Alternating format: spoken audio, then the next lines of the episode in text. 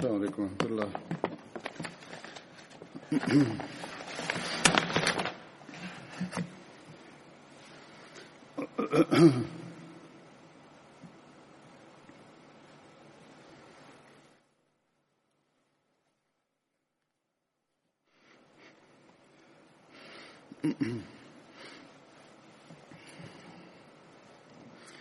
أشهد أن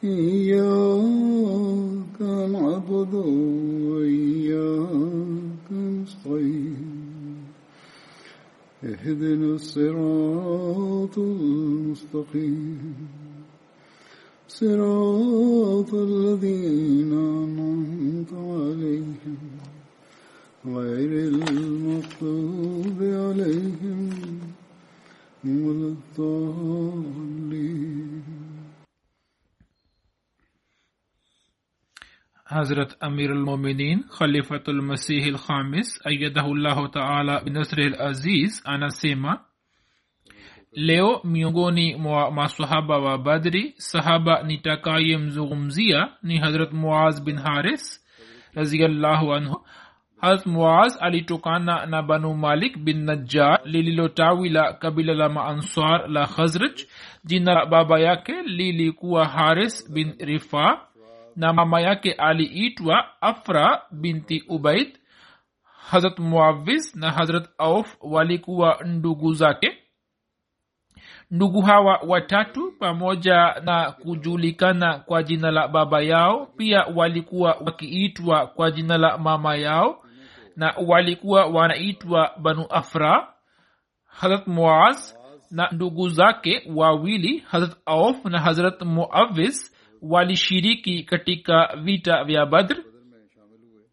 Hazrat auf na hazrat muavis waliwawa shahidi katika vita vya badr lakini hazrat muaz alishiriki pamoja na mtume salallahu alaihi wasallam katika vita vyote vijavyo sawa na riwaya moja harat muaz bin haris na harat rafe bin malik zulaki ni miongoni mwa maanswar waliotangulia kumwamini mtume salallahu alaihi wasallam katika makka.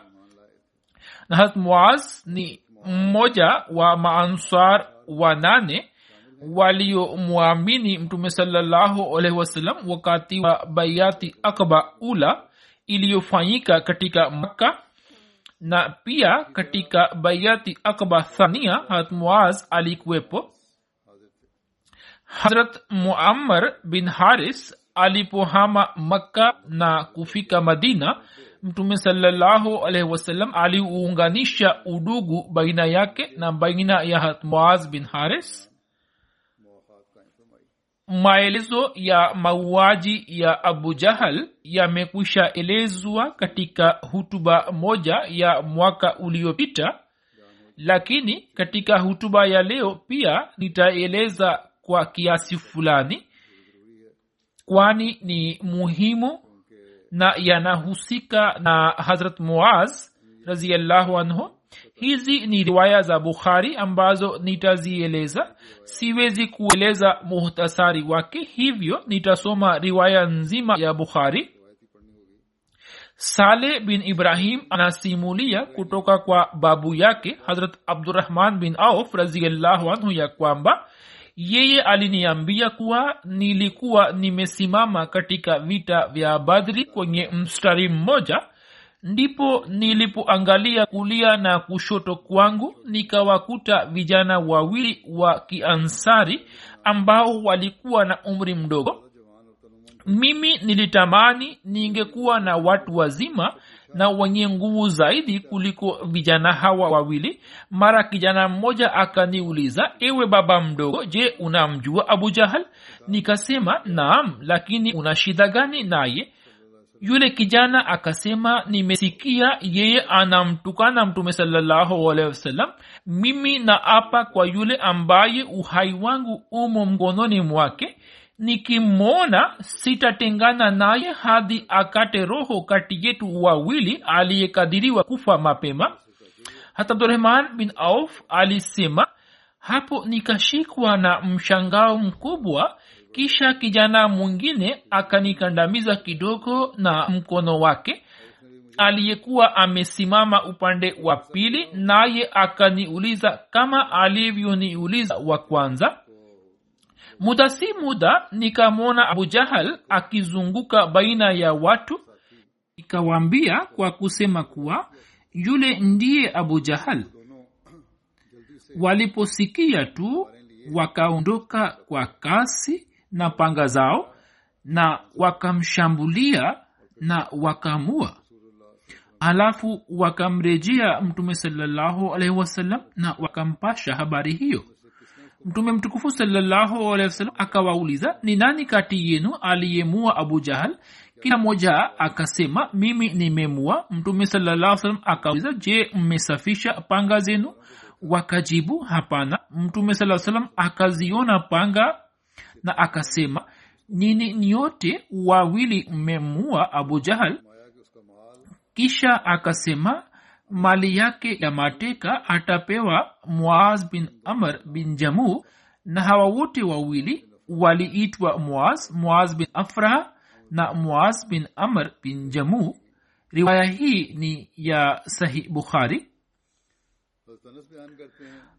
Harat anas raziallahu anhu anasimulia ya kwamba siku ya vita ya badri mtume mtukufu wasallam alisema ni nani atakayeleta taarifa ya abu jahal? Hat ibne masud akaenda na akakuta kuwa muaz na muafas watoto wawili wa afra wamemshambulia kwa panga hadi akakaribia kufa. Hat ibne masud akamuuliza je wewe ni abu jahal hat ibne masud anasema nilishika ndevu ya abu jahal. Abu jahal akasema je yupo mtu mwingine mkubwa ambaye umewahi kumua au akasema je yupo mtu ambaye aliwawa na watu wake mwenyewe? Ahmed bin yunus amesema hivi. Katika riwaya yake abdullah bin masud akasema wewe ndiwe abu jahal? Hadisi hii pia ni ya bukhari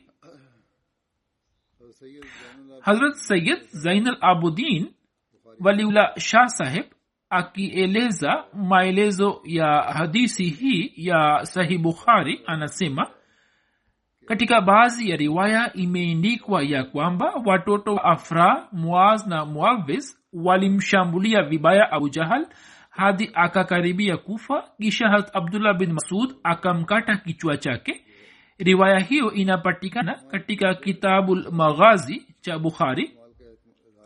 Alama ibni hajar askalani ameashiria kwenye uwezekano huu ya kuwa baada ya muaz bin amr na muaz bin afra huenda muaviz bin afra pia atakuwa amemshambulia abu jahal katika vita vya badri kina nani walioshiriki katika mauaji ya abu jahal? Kuhusiana nayo katika sehemu moja imeendikwa hivi.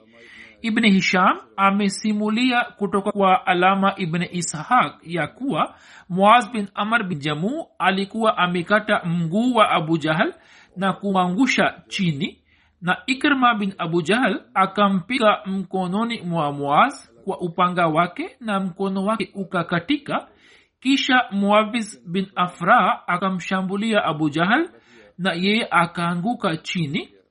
Lakini bado alikuwa akipumua kidogo. Ndipo abdullah bin masud raziallahu anhu akamkata kichwa chake. Yaani mtume salallahu alih wa sallam alipokuwa amemwambia hat abdullah bin masud ili amtafute abu jahal yuko wapi? Wakati ule akakutana naye na akamkata kichwa chake. Kutokana na riwaya ya sahih muslim watoto wawili wa afra walimshambulia abu jahal hadi akafa. Pia katika bukhari kwenye mlango wa mauaji ya abu jahal habari hiyo hiyo imetajwa sawa na rai ya imam kurtabi habari hii haithibitiki kuwa watoto wa afra ndio waliomua abu jahal bali anasema ya kwamba kimsingi mtu huyu alikuwa muaz bin amr bin jamu lakini wasimuliaji wakaelewa kuwa ni muaz bin afra na anasema kuwa muaz bin amr bin jamu amechanganywa na muaz bin afra alama ibne aljozi anasema kuwa muaz bin jamu si kizazi cha afra na muaz bin afra alikuwepo miongoni mwa wale waliomua abu jehel inawezekana kuwa atakuwepo kule ndugu au baba mdogo wa muaz bin afra au katika riwaya mtoto mmoja wa afra ametajwa lakini msimuliaji ameeleza kama watoto wawili kwa vyovyote vile abu umar anasema kuwa hadisi ya hat anis bin malik ni sahihi zaidi kuliko riwaya hii ambayo inasema kuwa ibni afra ndiye aliyemua abu jahal yani kijana mmoja wa afra alikuwepo. Ibne tim anasema kuwa inawezekana ya kwamba muaz bin amar bin jamu na muaz bin afra watakuwa ndugu upande wa mama yao au watakuwa ndugu wa kunyonya alama daudi amesema watoto wawili wa afra walikuwa sahal na suhel na inasemwa kuwa hawa walikuwa moaz na moavis kwa vyovyote vile yapo masimulizi mbalimbali yanayoeleza kuwa watatu walimua mengine yanasema wawili na hatmuaz bin haris pia anatajwa kuwa mmoja wao hata sahebzada mirza bashir ahmad saheb jinsi alivyoeleza kumbukumbu za vita vya badr na ameeleza tukio la mauaji ya abu jahal hivi. Katika uwanja wa vita vita ilikuwa imefikia kilele chake. Mbele ya waislamu kundi ambalo lilikuwepo lilikuwa limewazidi mara tatu na likiwa na silaha za aina zote za kivita lilikuwa likiingia uwanjani kwa azma hii ya kuwa jina na nishani ya islam ifutwe kabisa. Na waislamu wanyonge wachache katika idadi na wakiwa na mapungufu ya vifaa wakiwa na umaskini na huzuni za kuacha nchi yao kwa mujibu wa hali ya kizahiri mbele ya watu wa makka walikuwa windo la dakika chache tu. Lakini mapenzi ya mungu na mtume wake yalikuwa yamejaa moyoni mwao. Na kitu hiki ambacho hakuna kitu kingine chenye nguvu zaidi duniani yani imani iliyo hai ilikuwa ikitia ndani mwao nguvu ya ajabu sana wao katika wakati huo walikuwa wakionyesha kiwango kile cha kuitumikia dini kisicho na mfano wake. Kila mmoja wao alikuwa akishindana na mwenzie na alikuwa tayari kwa kujitolea maisha yake katika njia ya mungu.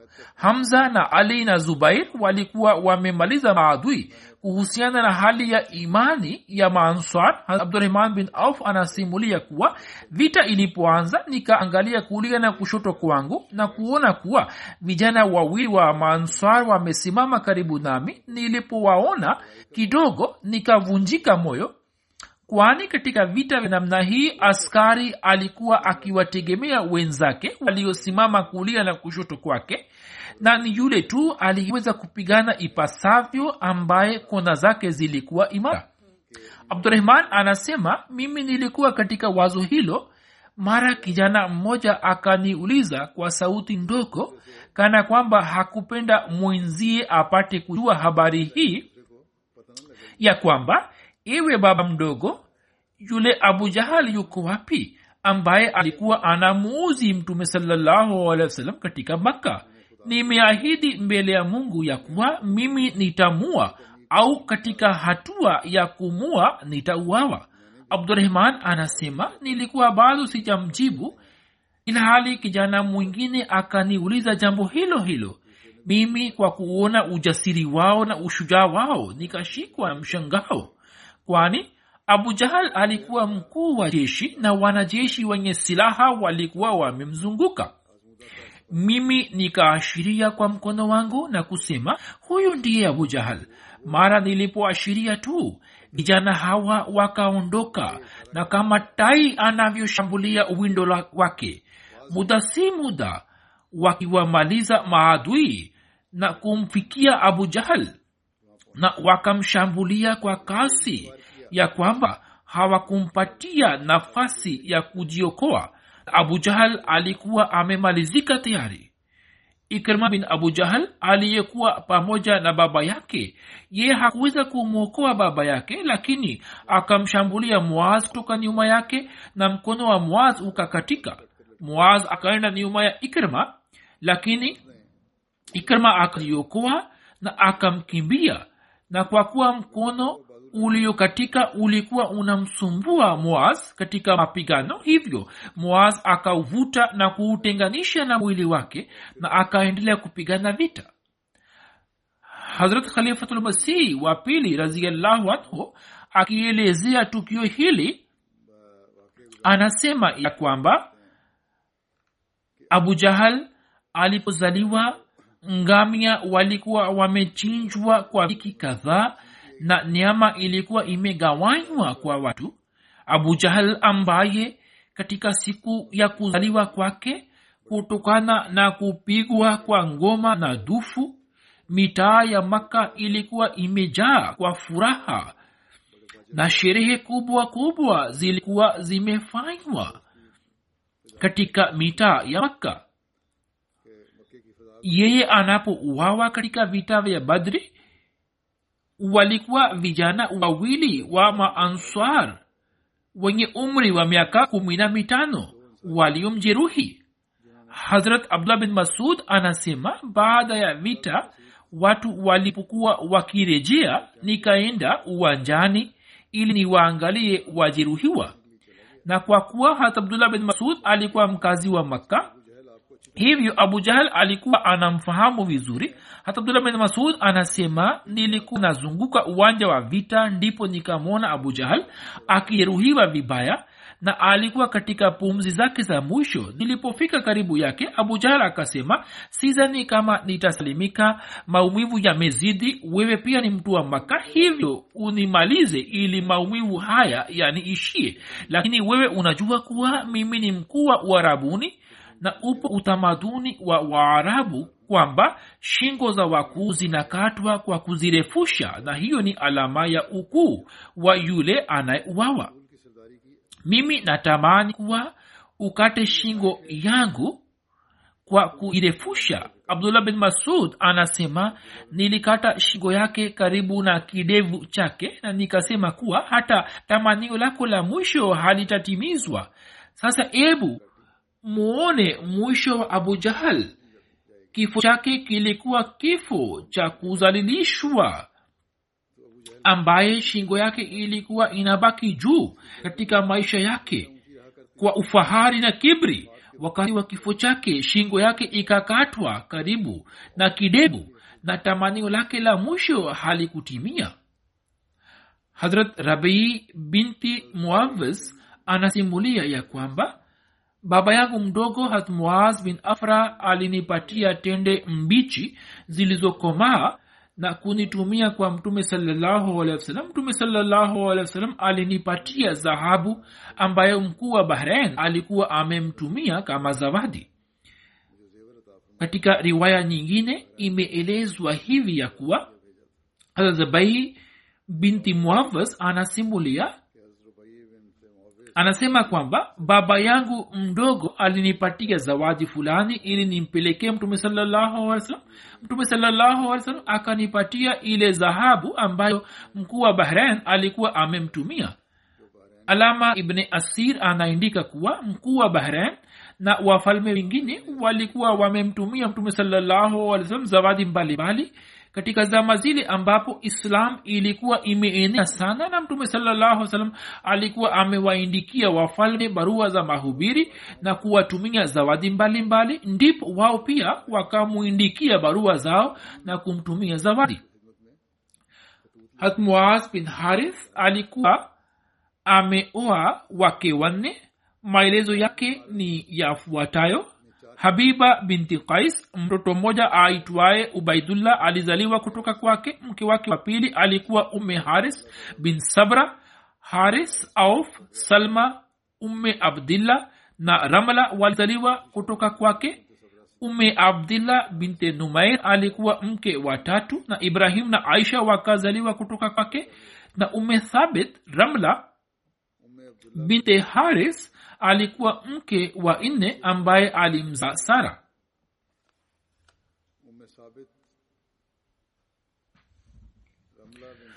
Kuhusu kifo cha hatmuaz raziallahu anhu alama ibne asir ameeleza kauli tofauti katika kitabu chake cha usudul ghaba.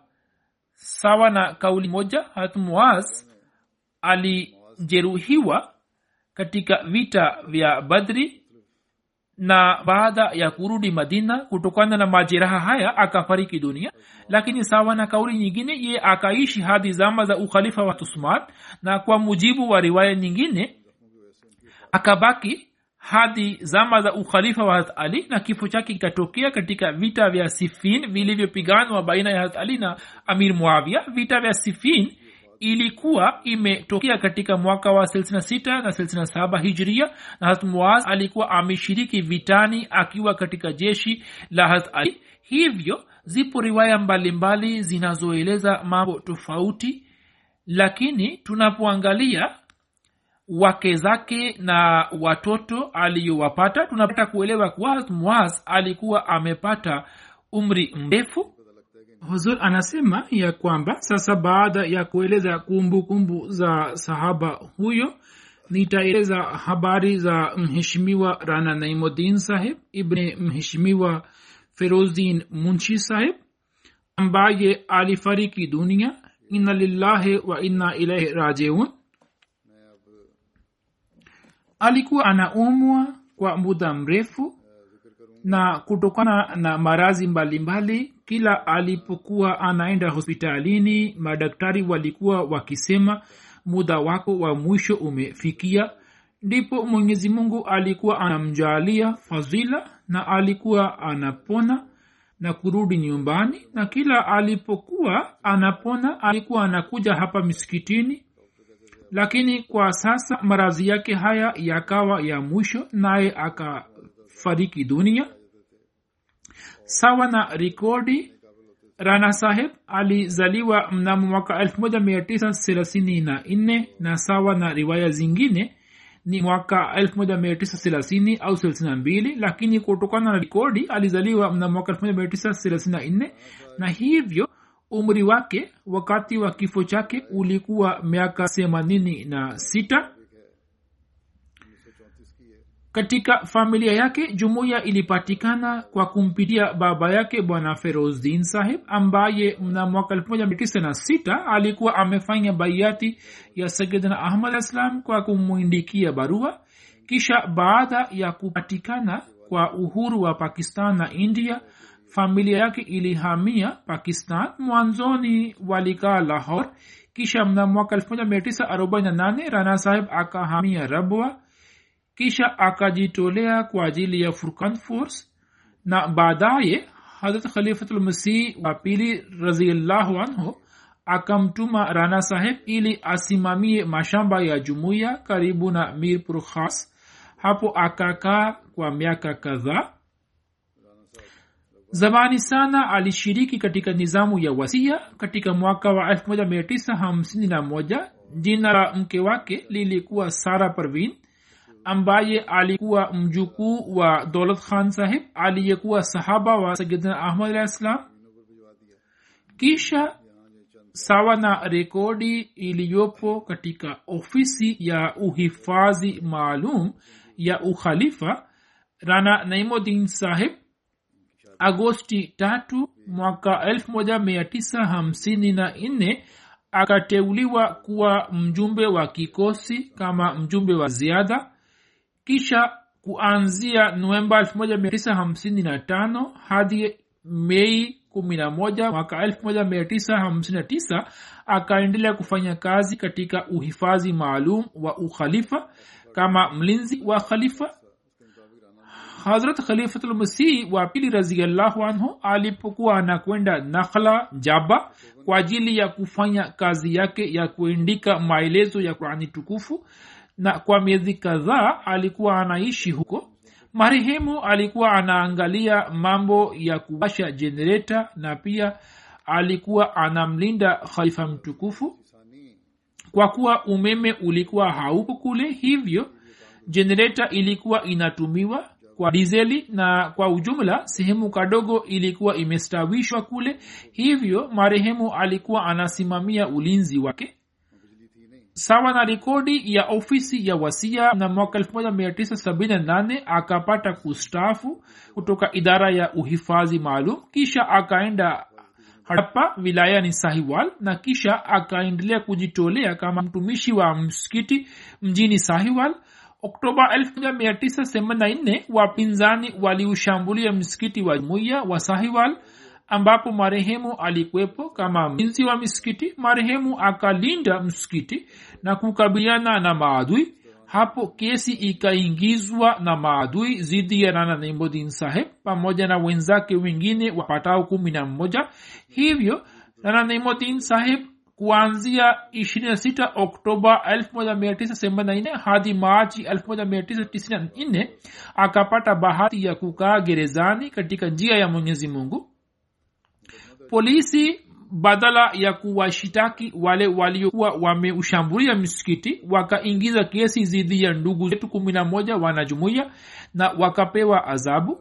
Kesi hiyo ikahamishiwa katika mahakama ya kijeshi iliyokuwa imeanzishwa katika zama za ziaulhaq ambapo 16 februari 1985 kesi ikaanza kusikilizwa rasmi iliyoendelea hadi juni mosi mwaka 1985 mwanzoni washtakiwa walikuwa kumi na mmoja kisha baadaye uamuzi wa watu saba akiwemo rana nemodin saheb ukahifadhiwa.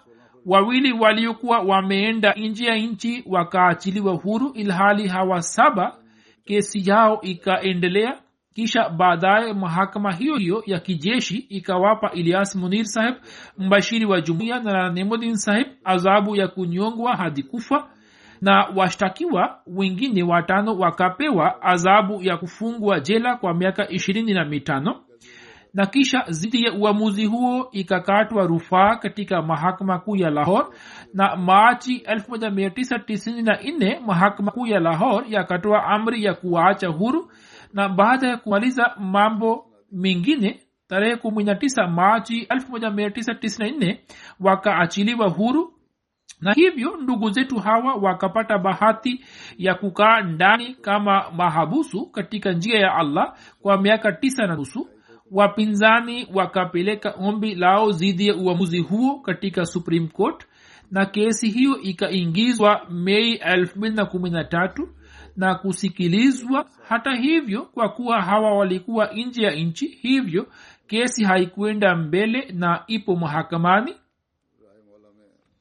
Marehemu alipokaa gerezani akaendelea kuteswa vibaya na polisi na polisi walikuwa wanamtesa ili akubali kwamba kwa kuwa amekuwa mlinzi wa khalifa hivyo khalifa ndiye aliyekuwa amemtuma ili awapige waislamu. Dana saheb alipopata uhuru akahamia london na hata akiwa hapa sawa na umri wake bali zaidi ya hayo akaendelea kutekeleza wajibu wake katika uhifadhi maalum mwaka elfu mbili na kumi binti yake mmoja mkubwa akafariki dunia kisha baada ya siku chache mke wake pia akafariki. Kisha akaja kuniomba kwamba nimruhusu aende pakistan ijapokuwa hali ya huko haikuwa nzuri lakini nikamwambia kwamba sawa uende kwa siku chache na urudi haraka. Hivyo marehemu akaenda kwa siku kadhaa na kisha akarudi. Marehemu amewaacha mtoto mmoja na mabinti wanne nyuma yake. Mwana wake aitwaye rana wasim saheb amejitolea maisha na anafanya kazi katika ofisi ya private secretary uingereza. Na mabinti wote wanne wanaishi hapa hapa london.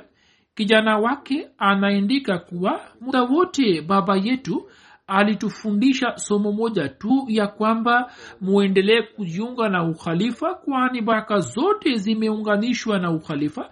Marehemu mwenyewe alikuwa anaupenda sana ukhalifa. Alikuwa anasema ya kwamba ninapoenda kazini na ninamwona khalifa huwa napata nguvu. Na hiyo ni siri ya afya yangu ya kuwa katika uzee huu naenda kazini na ikiwa sitakwenda kazini labda nitaanza kuugua marehemu alikuwa anazingatika sana wakati muda wote masaa mawili matatu kabla ya kazi alikuwa anajiandaa vizuri. Na ikiwa nilikuwa namwambia kwamba baba bado muda upo alikuwa anasema hakuna shida nitafanya nini nikiwa hapa nyumbani?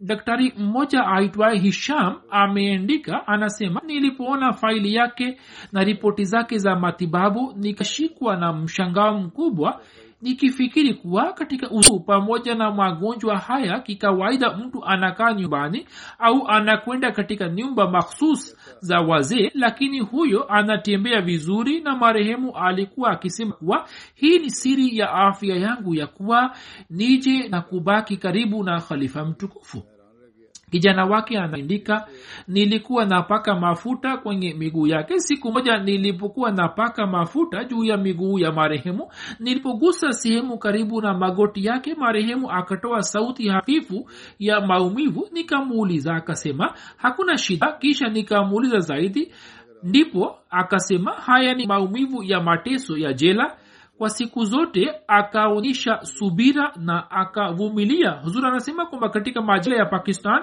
wanapopiga wanapiga vikali.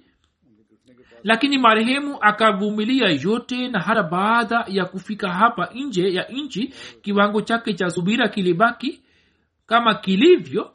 Alipokuwa akiugua alikuwa hasemi kwa mtu yeyote bali muda wote alikuwa anasema kuwa alhamdulillah si jambo marehemu alikuwa na kiwango gani cha kumtii khalifa? Kijana wake anasema siku moja nilikuwa nimekaa kwake baba akasema khalifa mtukufu wa pili raziallahu anhu alipoenda jaba nakhla kwa ajili ya kuandika maelezo ya kurani tukufu mimi pia nilikwepo pamoja naye. Kulitokea jambo fulani na khalifa mtukufu wa pili raziallahu anhu akakasirika juu yangu na akaniambia kwamba niende misikitini na nifanye istighfar. Baba anasema mimi nilikwenda misikitini. Msikiti ule ulikuwa wa matofali mabichi na, ma, na mdogo uliokuwa na ua hivyo nikakaa uani na nikaanza kufanya istighfar. Hapo upepo mkali ukaja na mvua pia ikaanza kunyesha lakini nikaendelea kubaki pale pale uani na nikaendelea kufanya istighfar.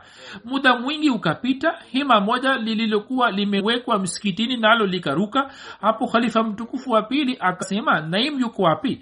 Watu wakatoka na wakaja kunitafuta miskitini wakaniambia kuwa umeitwa na huzur. Nilipoenda kwa huzur huzur akasema nilijua kuwa utakuwa misikitini. Nenda nimekusamehe.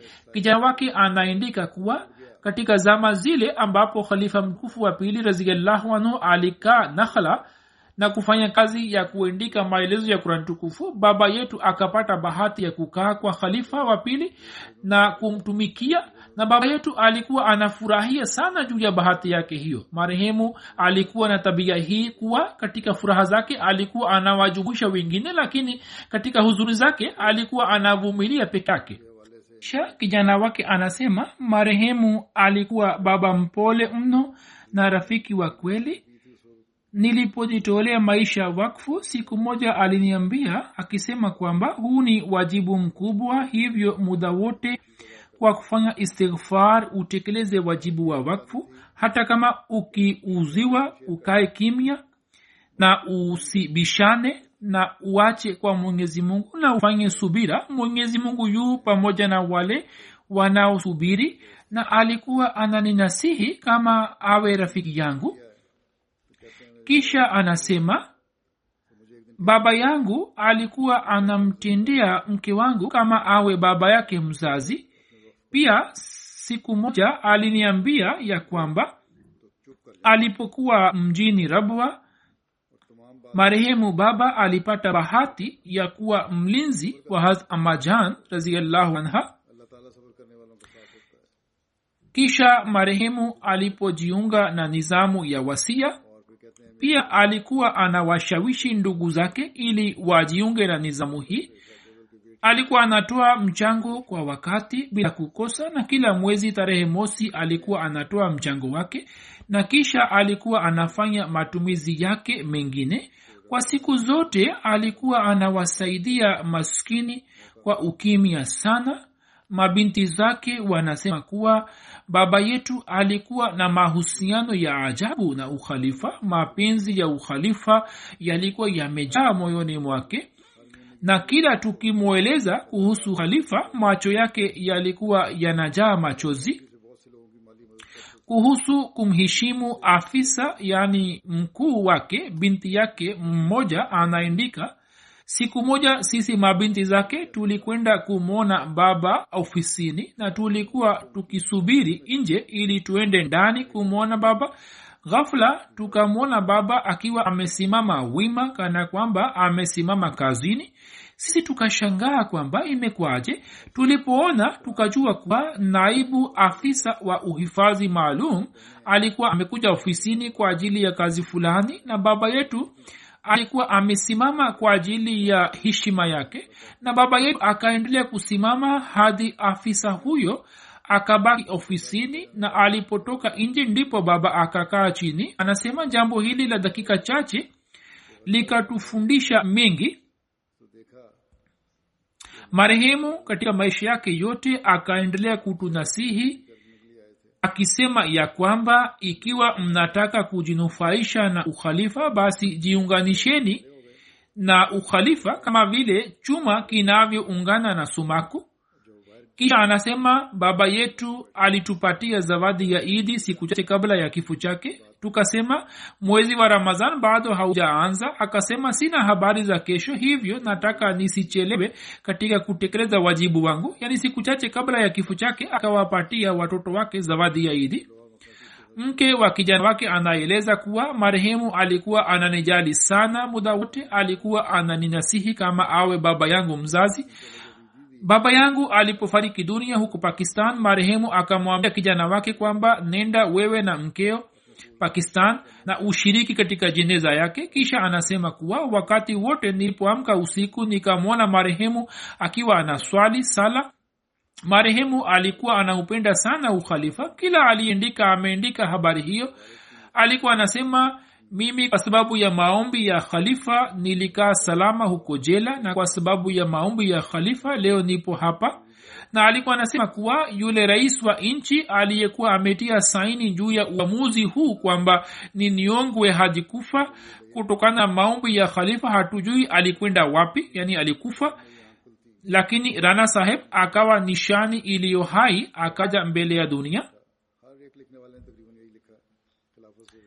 binti yake mmoja abida anasema marehemu alikuwa anawanasihi watoto wetu akisema kuwa muwe na mahusiano imara na mwenyezi mungu na ukhalifa na alikuwa anasema kuwa usalama wenu umo ndani mwake. Alikuwa anatunasihi ili tusome kurani tukufu. Mwenyewe alikuwa na swali sala zote na sala ya tahajudi bila kukosa. Sijawahi kumwona hata siku moja kwamba hakuswali tahajud alikuwa hazina za maombi kwa ajili yetu. Alikuwa mkarimu sana. Alikuwa anawajali ndugu jamaa zake maskini. Marehemu aliendelea kutoa michango ya wazazi wake na kisha mchango wa mke wake baada ya kifo chake.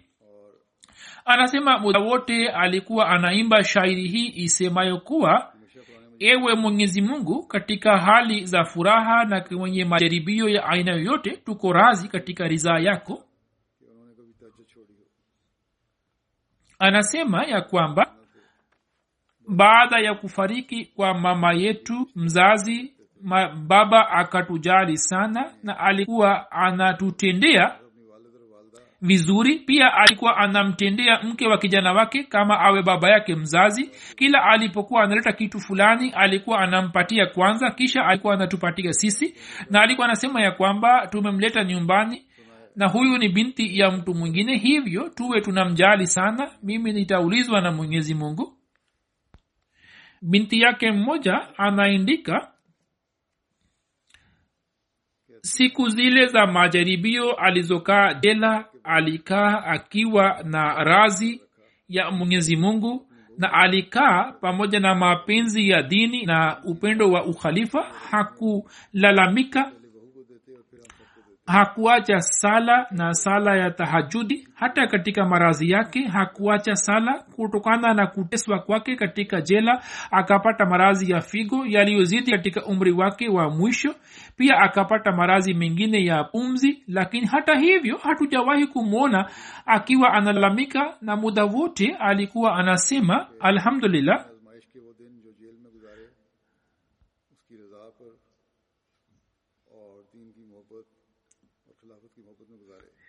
kisha anasema ya kwamba baba yetu alikuwa anatujali sana na alikuwa anasema kwamba nimekuwa mzee umri wangu umekuwa miaka themanina saba themanina nane na sijui kuhusu kesho yake.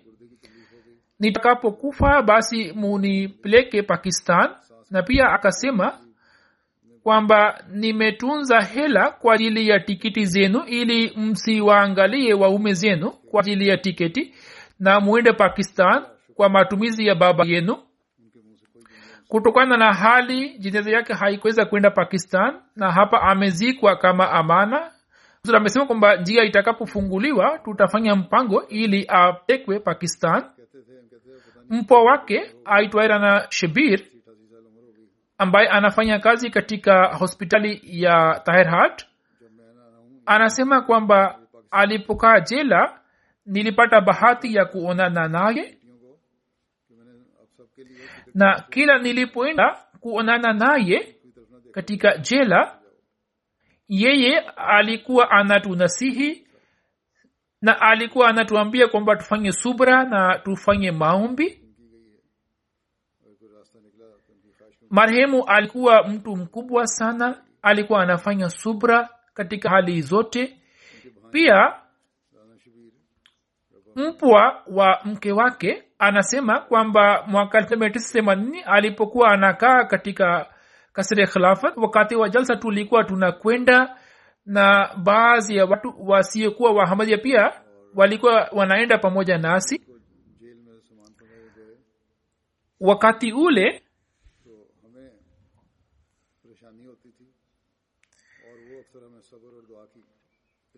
mama huyo ni mpwa wa mke wa marehemu alikuwa anasema kwamba marehemu alikuwa anamwambia mke wake kwamba wajali wageni ili wasipate shida yoyote katika chakula na katika malazi. Ikiwa sehemu ilikuwa inapungua basi mwenyewe alikuwa anaenda kulala katika jiko au katika store na alikuwa anawapatia wageni mahala pazuri pa kulala. Mpo wake mmoja anasema kwamba nilipoenda kukutana naye jela na nilipomuuliza kuhusu hali yake na nilitaka kujua kuhusu tukio lenyewe akasema kwa jaspa kwamba ewe kijana wangu wakati wote tuwe tunalinda kalema hata kama tunalazimika kutoa uhai ndani yake tusijali. Ye anasema kwamba nikajihisi kwamba maneno haya si maneno ya binadamu bali ni sauti ya malaika fulani. Kwa kweli marehemu alikuwa shujaa na alikuwa mwenye jazba na mwenye shauku na mwenye ujasiri wa kulinda kalema. Anasema kwamba nilipohama ubilghiji na kuhamia london akaniambia kwamba kama umekuja hapa basi uungane na ukhalifa na umtii khalifa katika mambo yote waila hakuna faida ya kuja kwako hapa. Uwe unatekeleza wajibu wako na uwe unaswali na uwe unainama mbele ya mwenyezi mungu katika mambo yote alikuwa anawachukia sana waongo na wanafiki. Hata alipokuwa anapata maradhi zaidi watu wa nyumbani walikuwa wanamwambia kwamba upumzike nyumbani lakini alikuwa nasema kwamba hapana mimi ni si jambo.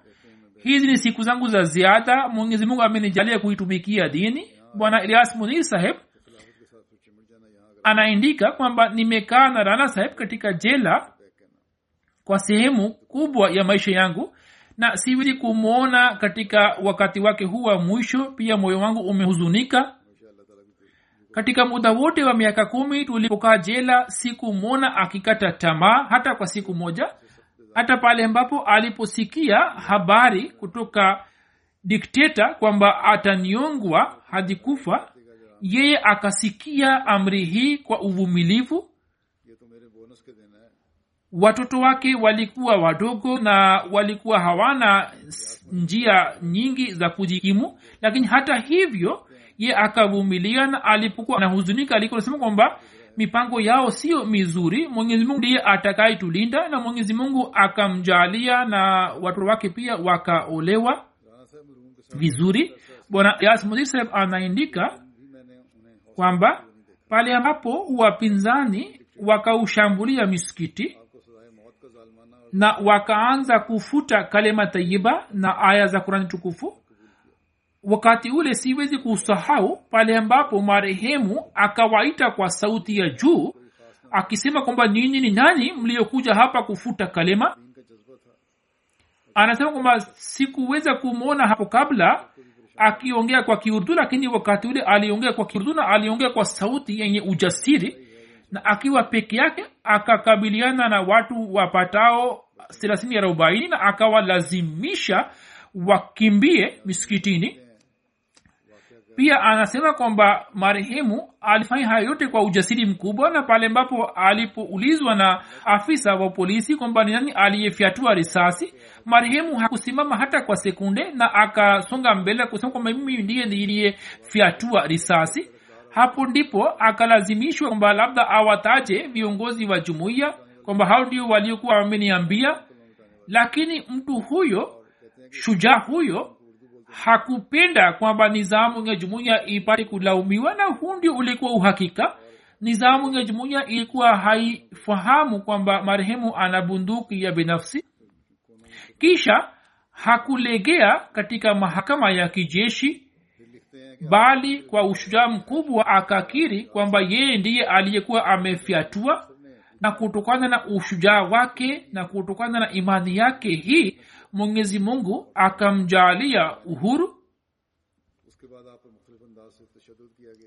Na hadi pumzi zake za mwisho akaendelea kuitumikia dini pamoja na ukhalifa. Kisha bwana elias munir saheb anaandika kwamba wakati ule baba yake alikuwa anapokea barua kutoka khalifa mtukufu wa nne na pia hutuba zake mbalimbali.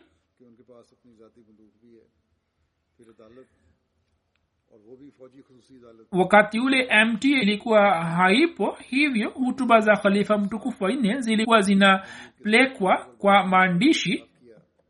Na baba yangu alikuwa anatuletea hapo rana saheb alikuwa ananikalisha pamoja naye na anasema kwamba nimsikilizishe hutuba. Na pale ambapo tulipokaa katika jela wakati wote tulipokuwa tunatolewa nje kwa muda kidogo tu katika mapumziko alikuwa ananiambia kwamba nikae pamoja nawe na nimsomee hutuba ya khalifa mtukufu katika wakati ule na alikuwa anasikiliza kwa makini sana. Kisha anasema ya kwamba alikuwa anafanya maandalizi maalum ili tuweze kuswali kwa pamoja na pia alikuwa anaita ana, alikuwa anawaita wahamadia wengine waliokuwepo katika jela.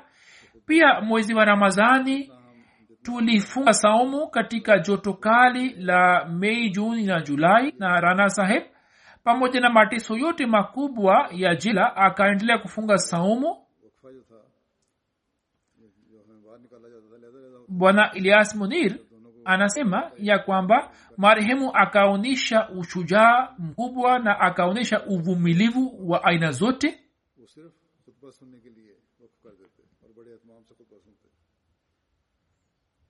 Na aliposikilizishwa amri ya kunyongwa hadi kufa hata wakati ule akasikiliza kwa umakini na kwa uvumilivu na akafanya subira.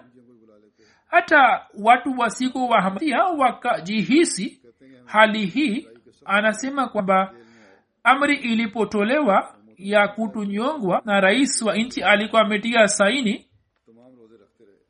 Mtu mmoja wa jela akaja na akasema kwamba hawa wahamadhia ni watu wa ajabu wamepatiwa tarehe ya kunyongwa na wameufikia mwisho wao lakini hebu angalia uso wao haukubadilika wala hawakuhuzunika. Na akaendelea kuongea mengi. Rana saheb akasema kwamba nilifahamu kwamba huyu sijui kwamba mimi ni nani. Hivyo mtu huyu alipomaliza mambo yake ranasaba akasema kwamba je umeona huzuni juu ya uso wangu? Akasema hapana. Ranasaba akasema kwamba mimi pia ni ahmadia na mimi pia ni miongoni mwa wahmadia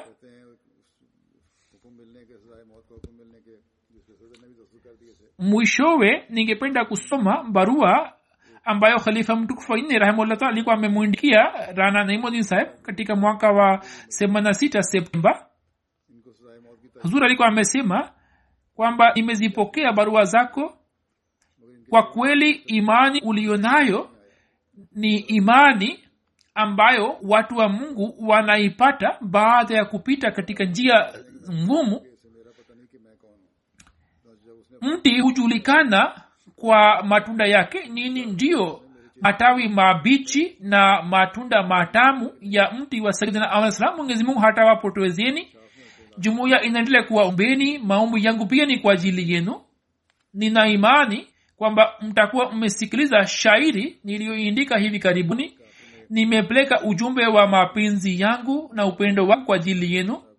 Mwenyezi mungu awaokweni kutoka shari ya maadui na mwenyezi mungu awe pamoja nani.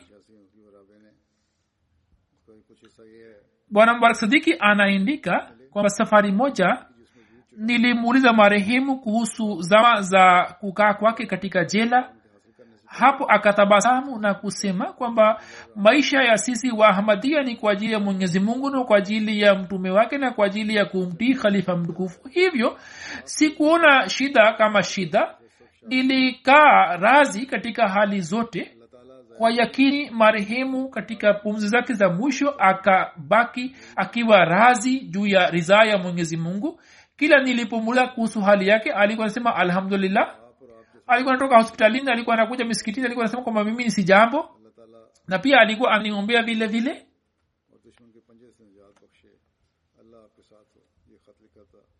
Kama nisemavyo kwamba madaktari wakasema kwamba watu wa namna hii pale hapo miguu yao iwe imevimba hawezi kutoka nje ya nyumba lakini mtu huyu anakuja kazini. Walikuwa wanashangaa kwa kuona madaktari walikuwa wanashangaa lakini walikuwa hawajui kwamba marehemu alikuwa na jazba alikuwa na upendo wa ukhalifa alikuwa na nia na alikuwa na imani ya kukaa karibu na ukhalifa. Na ndiyo maana nguvu hii ilikuwa inamleta kazini. Mimi muda wote niliona utulivu usoni mwake na niliona upendo kwa ajili ya ukhalifa. Mwenyezi mungu amrehemu na amtendee kwa upendo katika dunia ya akhira na pia amjalie mahala chini ya wapendwa wake. Mimi namjua tangu utotoni kama nisemavyo kwamba ye alipokuwa anaishi jaba nakhla pamoja na khalifa mtukufu wa pili razillahu anhu. Wakati ule tuliko tunakwenda kupatembelea katika msimu wa kiangazi hata wakati ule alikuwa anatutendia kwa huruma kubwa sana na pale mungu aliponichagua kwa khalifa rangi yake ilikuwa imebadilika kabisa.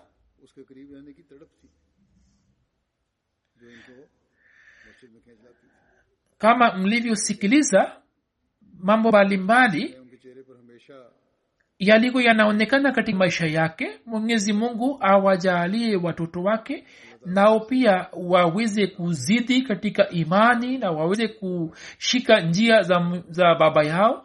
Kutokana na hali sikuweza kusalisha sala yake ya jeneza. Kulikuwa na vikwazo wa serikali. Pia jambo hilo limenisikitisha. Mungu akijalia kwa siku zijazo nitasalisha sala yake ya jeneza ya ghaibu. Mwishowe ningependa kusema kuhusiana na janga la korona wapo wanajumuia ambao wameshambuliwa na ugonjwa huu mufanye maombi kwa mwenyezi mungu awajalie uponyo kamili. Na pia mwenyezi mungu atujaalie tuweze kushika njia zake za riza. Mwenyezi mungu atujaalie ili tuweze kufanya ibada na tuweze kutimiza haki za viumbe wake. Na mwenyezi mungu atuondolee janga hilo kwa haraka iwezekanavyo. Aijaalie dunia iweze kupata busara na akili ili watu wa dunia waweze kumtambua mwenyezi mungu na waweze kufanya ibada ya mwenyezi mungu na waweze kuutambua tauhidi mwenyezi mungu awarehemu wote. Amin.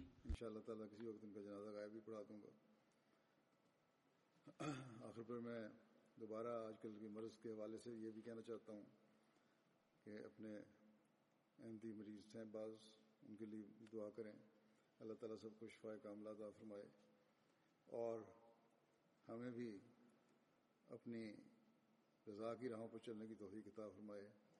صحیح رنگ میں ہمیں عبادت کا حقول اور حقوق العباد کا حق ادا کرنے کی توفیق عطا فرمائے اور جلد بلا ہم سے دور فرمائے۔ دنیا کو بھی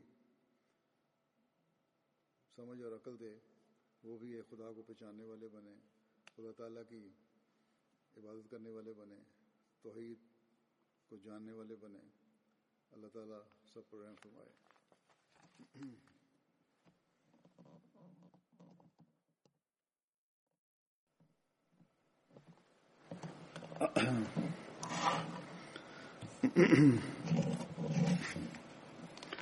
الحمد لله الحمد لله نحمده ونستعينه الحمد لله نحمده ونستعينه ونستغفره ونؤمن به ونتوكل عليه ونعوذ بالله من شرور أنفسنا ومن سيئات أعمالنا.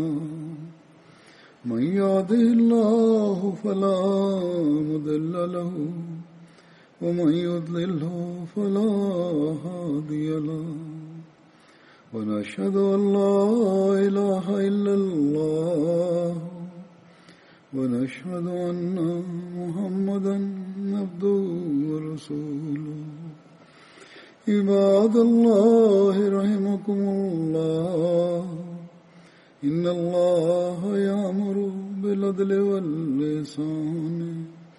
وإيتاء ذي القربى وينهى عن الفحشاء والمنكر والبغي يعظكم لعلكم تذكرون اذكروا الله يذكركم وادعوه يستجب لكم ولذكر الله أكبر